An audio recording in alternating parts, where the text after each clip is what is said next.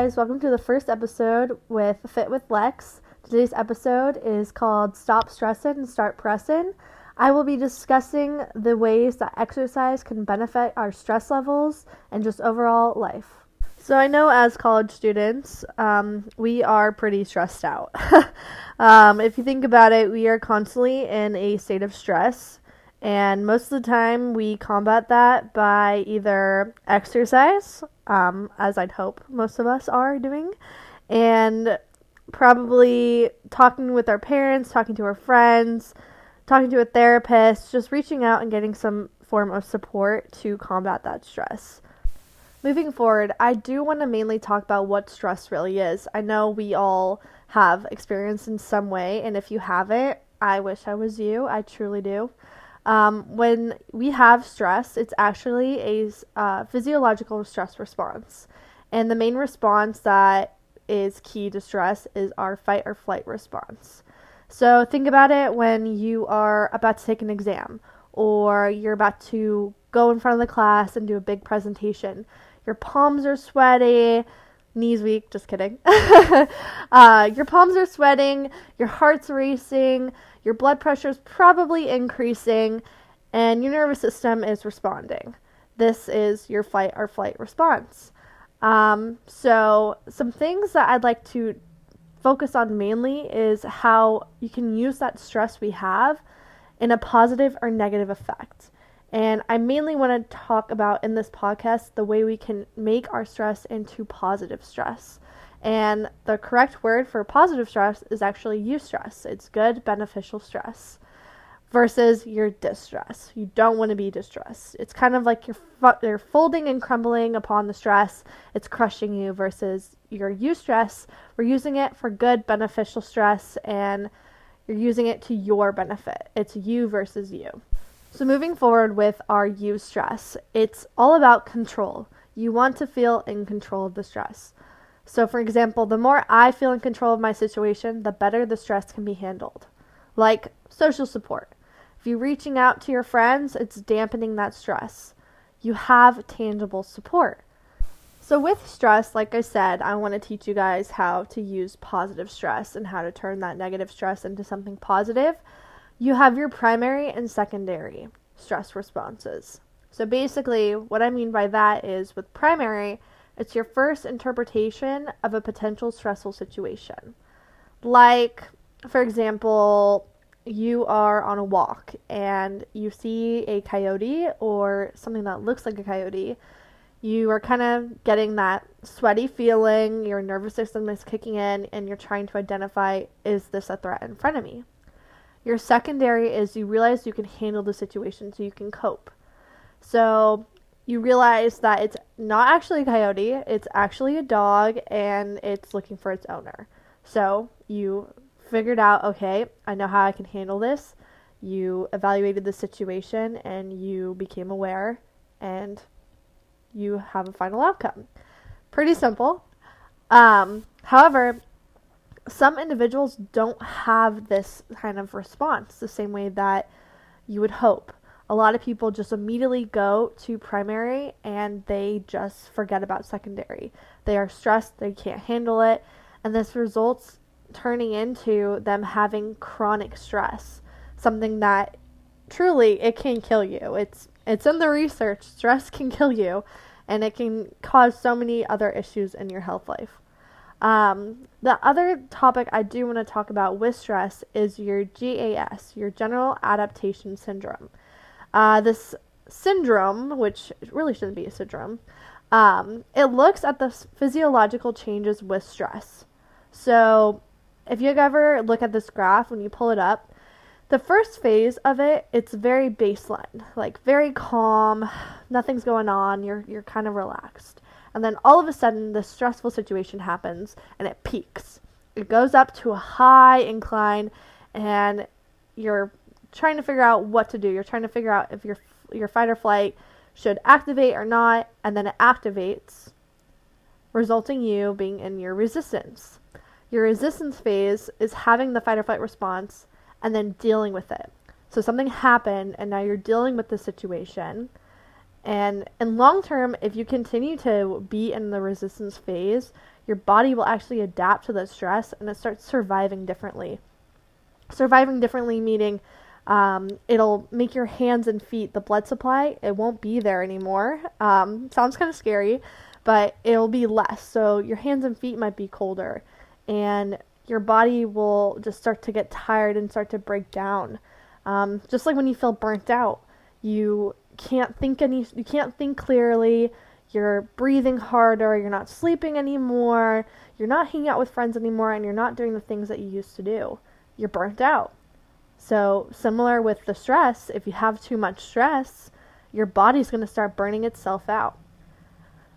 Um, the next phase is the exhaustion phase. So, this is the result of prolonged or chronic stress. So, like I said, with the burnout, you're struggling for so long that you can't, your body just can't take it anymore, and you are physically, emotional, and mentally drained to the point that your body can't fight it anymore and you pretty much are just hopeless. Um, that's something that we do not want to be in. Uh, if anything, we want to stay in the alarm phase. That alarm phase is going to keep you up and down, it's going to keep you going, and it's a very short phase, but it's extremely beneficial to help bring your stress up and down. So, like when you're trying to control your stress, you go up and down, up and down. The better you do that, the more likely you're able to handle more stress. Now, like I said in the beginning of the intro, I wanted to mainly focus on exercise and stress. So, now that we have a little bit of a background, let's get right into the research. There's a research done by, I'm to butcher his name, but it's like Rejecki. It's R E J E S K I. Hopefully, if you look this up, um, you'll you'll know what it is. But So, the title of this article is The Acute Exercise with Buffering Physiosocial Stress Response in Women. So, in this study, there were 48 participants between the ages of 25 to 40 year old women who participated in two counterbalance experimental conditions. So, one was an attention control, and then a 40 minute bout of exercise, of aerobic exercise, to be clear, at a 70% heart rate reserve.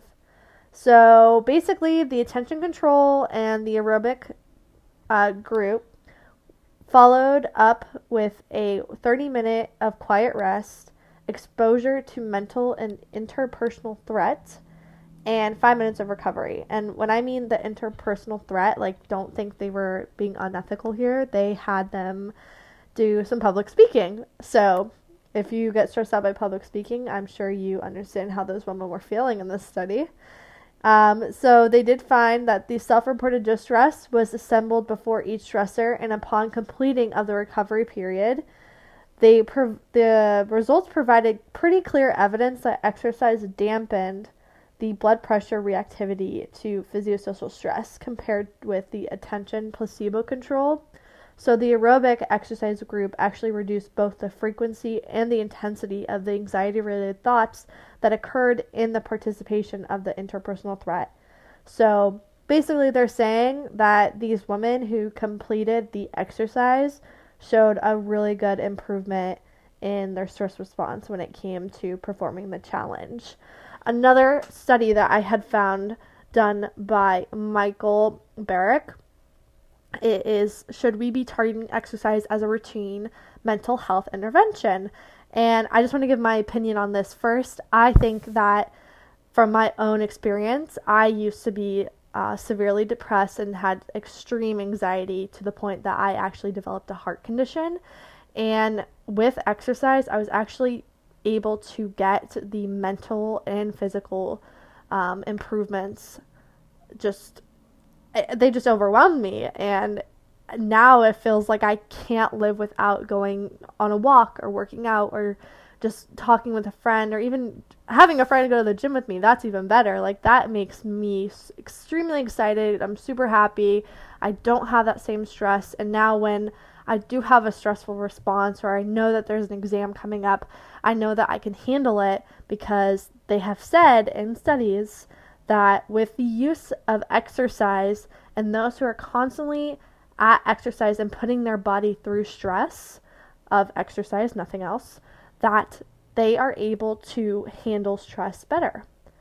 Um, so, in this study that I was talking about earlier by Michael Barrett, uh, they found that the data suggests that cl- clinicians could profitably utilize interventions aimed at increasing physical activity both in acute treatment and in ongoing lifestyle management for individuals with mood and anxiety disorders. This also has additional benefits in addition to the well established broader health benefits that are widely accepted. So, I'm not saying just a cold cut turkey or medicines or anything like that, but that was my goal. My goal was to not have to worry about medication, and so I did all the all the way homeopathic, nutrition, exercise, and journaling, and I was able to completely change my life around. And a benefit with the exercise was I did lose up to 30 pounds, so I was pretty, you know, pat on the back for me. But I just believe that other people need to see that even just a small amount of activity can benefit your life. Just 10 minutes on a walk in the morning or 10 minutes on a walk at night.